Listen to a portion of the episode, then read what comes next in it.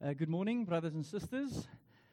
As always, I deem it a privilege to uh, preach the word. And uh, this morning we are on part 10 of our current series called Upside Down. My name is Reino.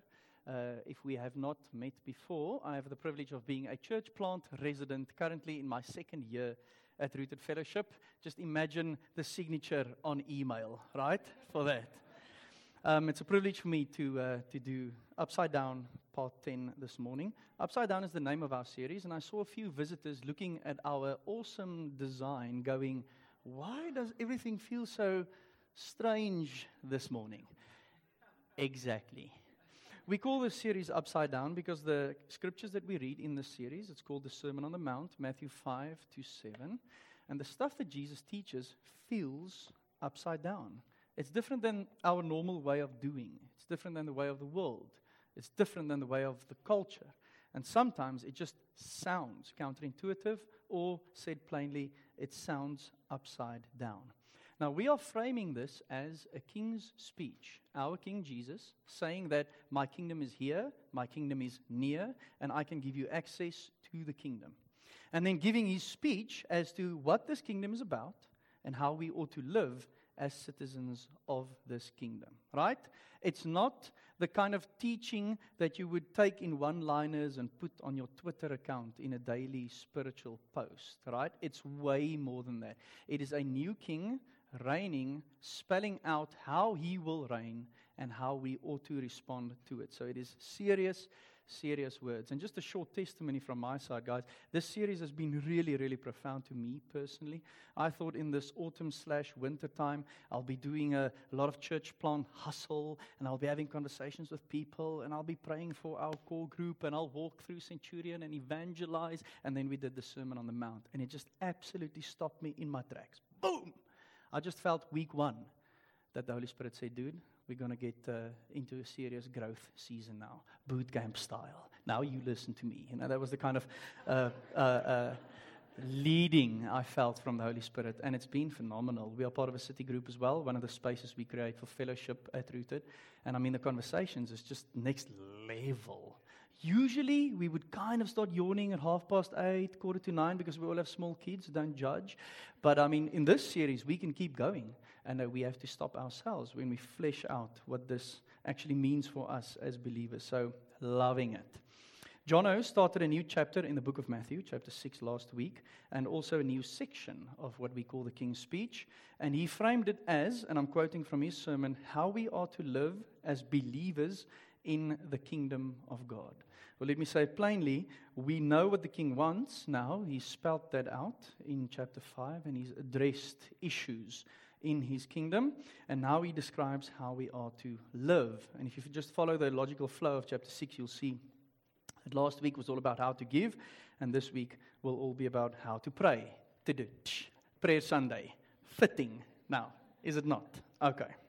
So I will land us at the end of this sermon at the king wants us to pray from our hearts. The king wants you to pray from your heart. That's where we land. And it'll all be clear once we've worked through the text, I promise. After that, One will take the mic and One will explain what the fellowship is and how we perceive our multiplication efforts to be fleshed out at this moment in time over the course of the next few years, right? We sent you an email saying, important announcement, please come. Thank you for being here.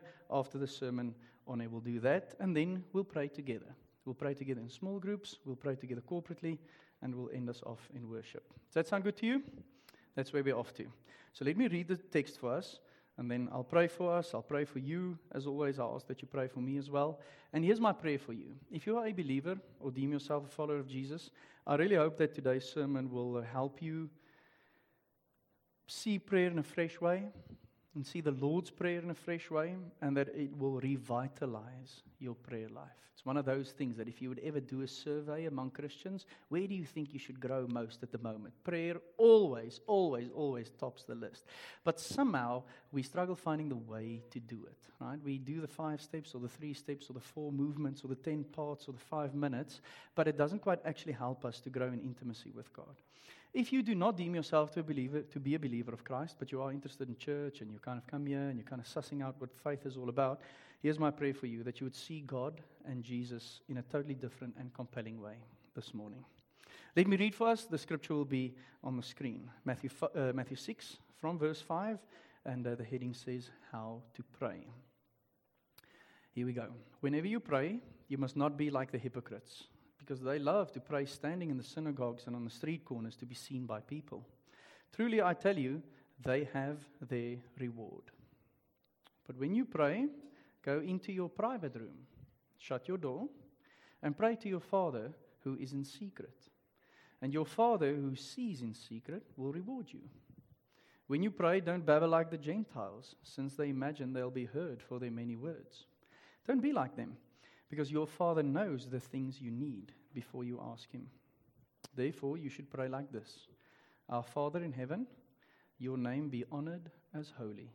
Your kingdom come, your will be done on earth as it is in heaven.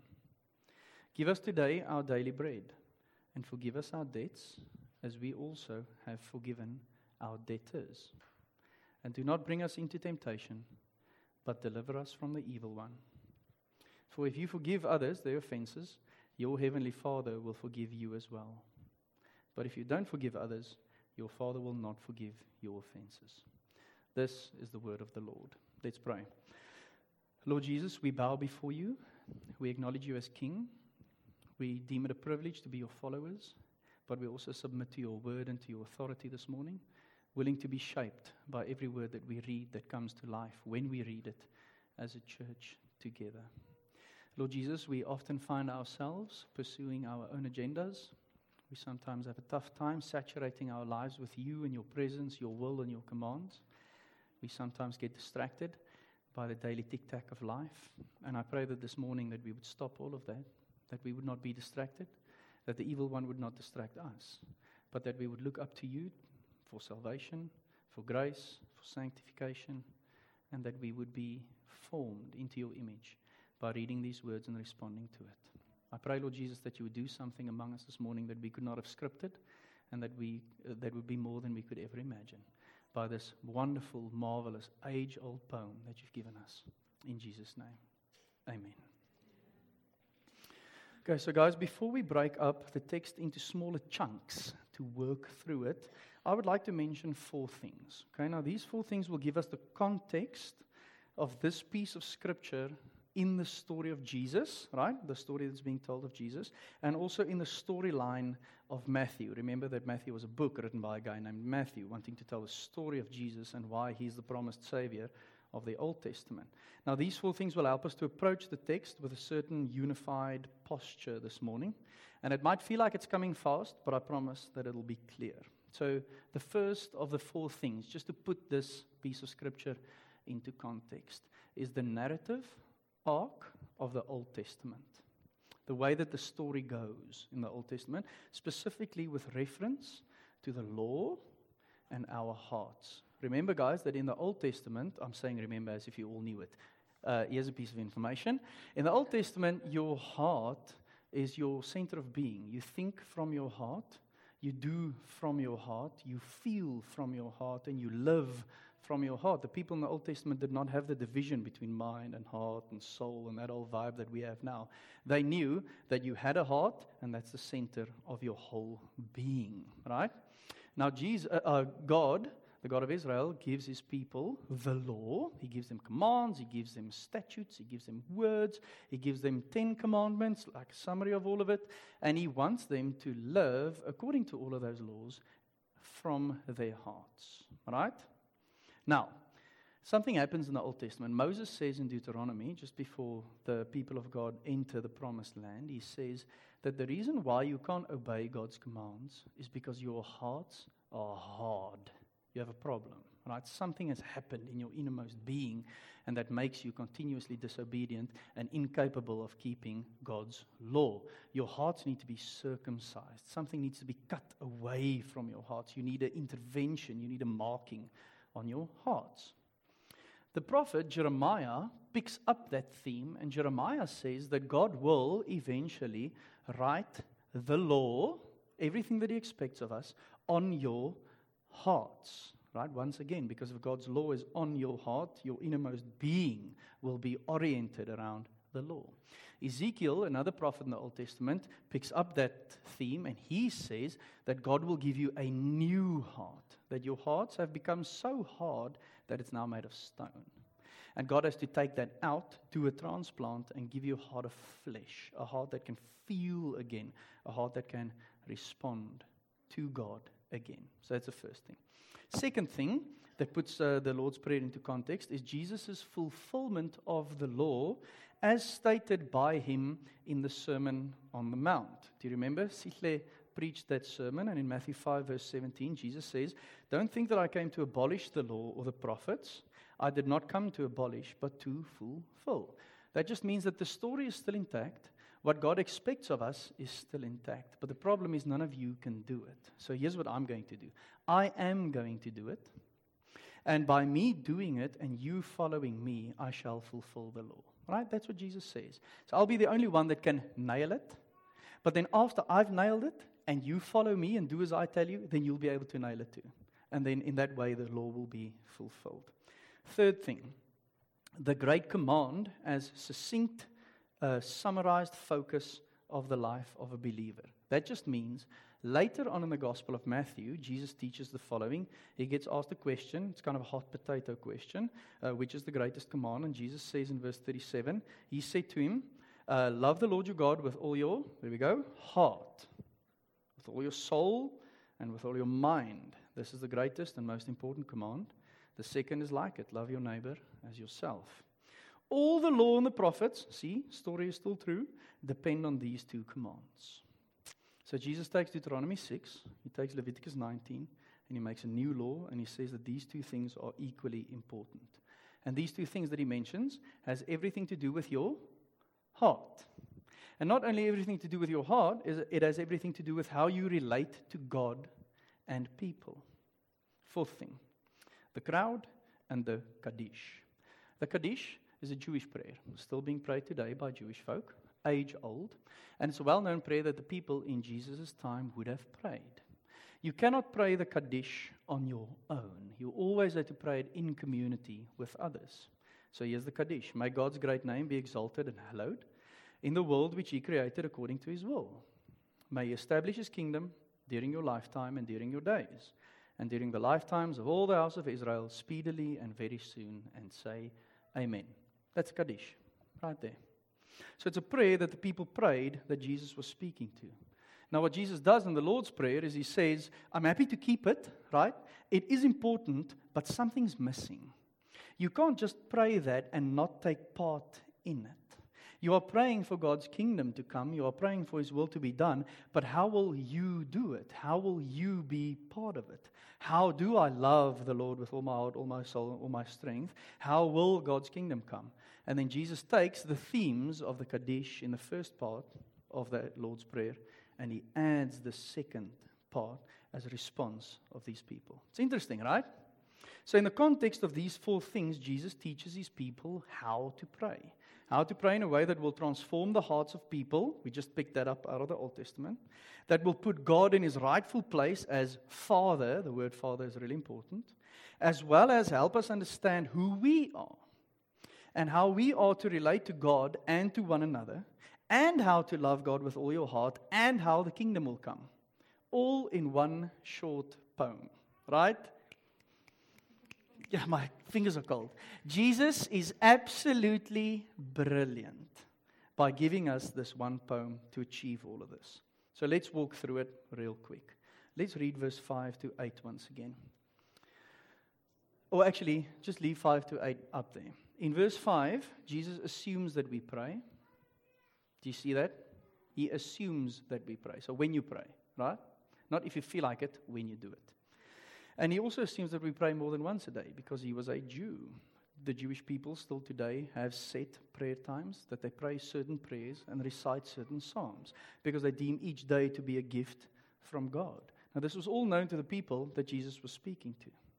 But now Jesus says there are some people that pray like hypocrites. Some people that pray for the crowd. Some people, you'll remember Jono explained this last week, hypocrites could be people wearing masks, people play acting, people playing to the crowd to get the applause of the crowd, right? Actors or fake people or masked people. There are people who pray like that. And Jesus says, if you do that, if you pray for the crowd and the crowd acknowledges you, you've already got what you wanted. That's pretty much the gist of verse 5. In verse 6, Jesus says, the first mark of how we should pray is it's not about what others think. It's not about what others think. It's not a show. It's way more personal, and it's actually meant to be discreet. And that means nobody else needs to know. Does that make sense? That doesn't mean that nobody else should know, but nobody else needs to know. Let me use the illustration. Can you imagine what it would be like if I, on a Friday morning, would wake up and Marie and I had an absolute ripper of a date night on Thursday? And I touch to unlock. I launch Instagram. I tap the story button. I don't actually know if there is a story button. Haven't been on the socials in six years. But anyhow, I know that there's something called stories. And I lie in bed and go, My love, my lieb I woke up this morning with such a feeling of contentment, so fulfilled. Have the camera pan to see her sleeping in her pajamas, and then go, when I think about you, I get filled with desires. I want to be with you and I want to be intimate with you. Do I mean? That is just plain inappropriate. And secondly, it's not meant to be on the socials right? You guys need to know that I love my wife and that our marriage is in a good space. Yeah, that's true. But that kind of stuff is intimate stuff. It's deeply relational stuff. It's stuff that is holy.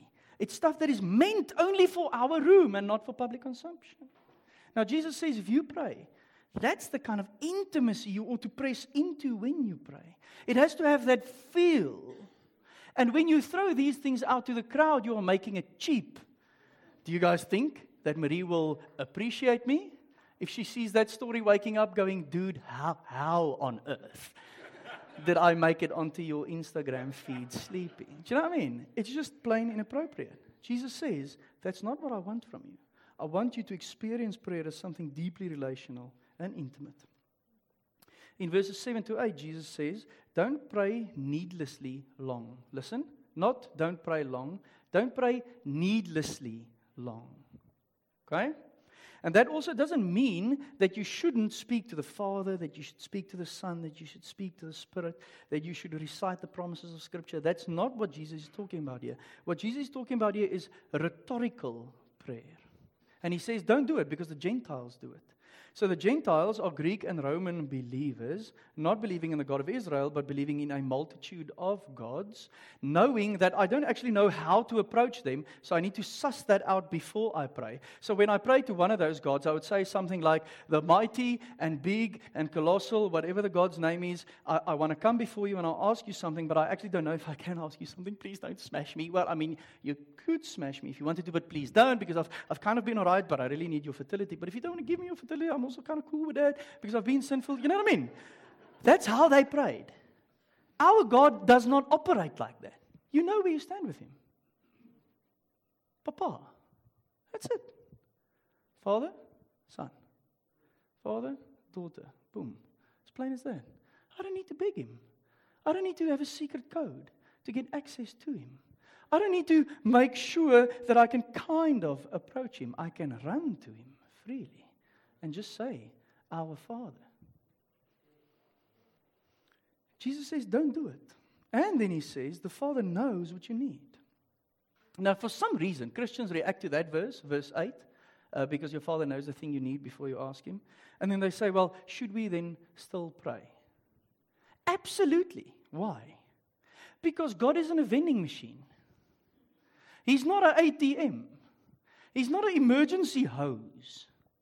He is a father who wants to be in relationship with you. So even though he might know what you want, the joy is in experiencing him as the one that knows what you want. Does that make sense? I mean, I'm not saying I'm the perfect father, but I love being able to dish up French toast when our kids ask for it. Because I know that they want it. Right? So when I say to Ava Blom, what would you like for breakfast this morning? I know the answer and I cannot wait to make it for her, to give it to her so that we can eat it together. Right? Syrup on the one side, tomato sauce and cheese on the other side. Whoever did not have treats, I'm sorry. Okay? sorry. But that's the joy is experiencing this dynamic in this relationship as the truth. It's only when you see God as an ATM that you think, well, if He knows what I want, then I shouldn't even speak to Him. And then G- Jesus says, pray like this. Pray like this. And this prayer that Jesus gives us, next slide, please, uh, Sihle. Instead of becoming a repetitive rhyme that we don't think about anymore when we pray it, it should constantly lead us into a deeper relationship with God. This prayer is meant to blow our minds every single time we pray it. It's meant to transform our hearts, it's meant to come from the heart. I want to show you a few things in this prayer real quick, and then I'll land us. The first one is it has two halves, and each half has a very specific focus. So the first half, all the words in red, is dominated by you and yours, not ours, not mine. And this is important, guys. God should be first, and God's agenda should be first. And that's hard for us to hear. And that's where heart transformation takes place. Right? To get out of myself, to put my agenda aside, and to get on God's agenda asks for heart transformation. The second part of the poem, Everything in Blue, is filled with us and ours. Now, we've made the mistake in our Western individualistic um, um, world to think that I can pray, Give me my daily bread and forgive me my trespasses or debts. But there's actually something really important in the plural here. And that is that this prayer ought to remind us that there's something going on outside of myself. What I am actually praying is relevant to someone more than me. And then Jesus says, I know it's hard for you to digest this whole forgiveness vibe. Let me make it really clear to you verses 14 and 15. And then I think Jesus said, we'll come back to this later in the gospel, because in Matthew 18, we read a whole part on forgiveness. But that's hard for us to hear. If we pray us today in this setting, the us means this small church family. And this small church family is part of a bigger church family and is part of the body of Christ. This prayer is meant to shift our focus from me, myself, and I to us and to ours. And friends, I don't care who you are, you need a change of heart to be able to make that transition. Something needs to happen really deeply inside of you for you to understand yourself and your prayers and everything that you bring to the Father as relevant to all of us. This prayer teaches us how to relate to God, it teaches us how to relate to others, and it also teaches us that relationship to God is interwoven with relationships with his image, bearer, image bearers. It's a distinctive of our faith. Other religions might be able to create this deception that my relationship with my God or the deity that I um, uh, worship has got nothing to do with my relationship with people. Ours cannot. Because in the great command that I showed you earlier, Matthew 22, verse 37, Jesus spells out that loving God equals loving people. And if you pray this, it will transform you. Let me just make three quick remarks. Think about our bread. Our bread. What happens when you pray, Give us today our bread? Well, you acutely become aware of those who do not have.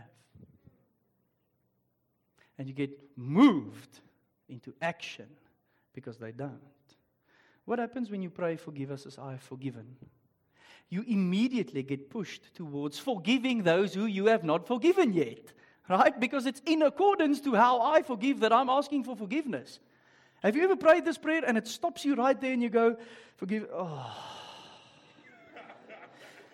Lord, is it possible that I might just skip over these two lines for now? I mean, he really. Okay, yeah, cool. What's up, dude? I need to speak to you. Right? That's what this prayer is supposed to do. Think about temptation. Lead us not into temptation. Have you ever thought about the fact that the evil one is after your brother as well? And that the evil one is after your sister as well? Have you ever thought about the fact that if I, if I pray, please deliver me from evil, he'll go, man can't reach there, on to the next one. The next one needs your prayer. That's why we ought to be aware of each other's temptations and testings. And we ask for deliverance as a corporate body Because the evil one will unrelentingly keep coming for us, right? That's why we need to be open about our lives. And there's a whole discipleship rabbit hole I can go down. I'm not going to. Let me uh, give you one illustration and then I'll end us off. This is the sheet music for Good Good Father, which we sang earlier. Now, can you imagine what it would have been like if we put up this piece of sheet music and no one played it? Because what is sheet music? I'm literally going to make up a wiki rhino definition now. It's musical notes arranged to be played by a variety of instruments, instruments so that it can form a song. Right? That's what sheet music is. But sheet music is meant to be performed. It's meant to be played. It's meant to take a part in it. We could have handed out the sheet to everyone and we could have read it together if we wanted to. Would it have been the same? No. It's something that is created to take part in. Let me humbly submit this to you. The Lord's Prayer is meant to be loved, it's meant as something we should take part in. If we pray the Lord's Prayer and the stuff we pray in the Lord's Prayer about God, about His name, His honor, His glory, His kingdom, His will, heaven, earth, daily bread, forgiveness, deliverance from evil, temptations, all of that that we just prayed or recited is part of the calling of the church. It's part of the vision of the church. This is the kind of stuff that our King wants us to do and wants us to live. Well, let me say differently. The church is the place or the context in which we do this. The usness, and that's a word coined by our own lead pastor, One K. Mokhatle. The usness of this prayer is experienced vividly and richly right here in the church. Are you feeling me? The, the, the, the usness, the weeness of that prayer gets manifest right here as part of the church. Through the church, people are invited into this transformation. Through the church, people are invited into this transformation of our hearts and of our lives. And that's why we believe that the church is a good thing. We believe the church is a good thing, and we also believe that we ought to plant more and more churches. Why? To invite more and more people into this transformation of our hearts and of our lives. Our King has a great vision for us as individuals and as a church family. The King wants us to pray from our hearts. The King wants you to pray from your heart.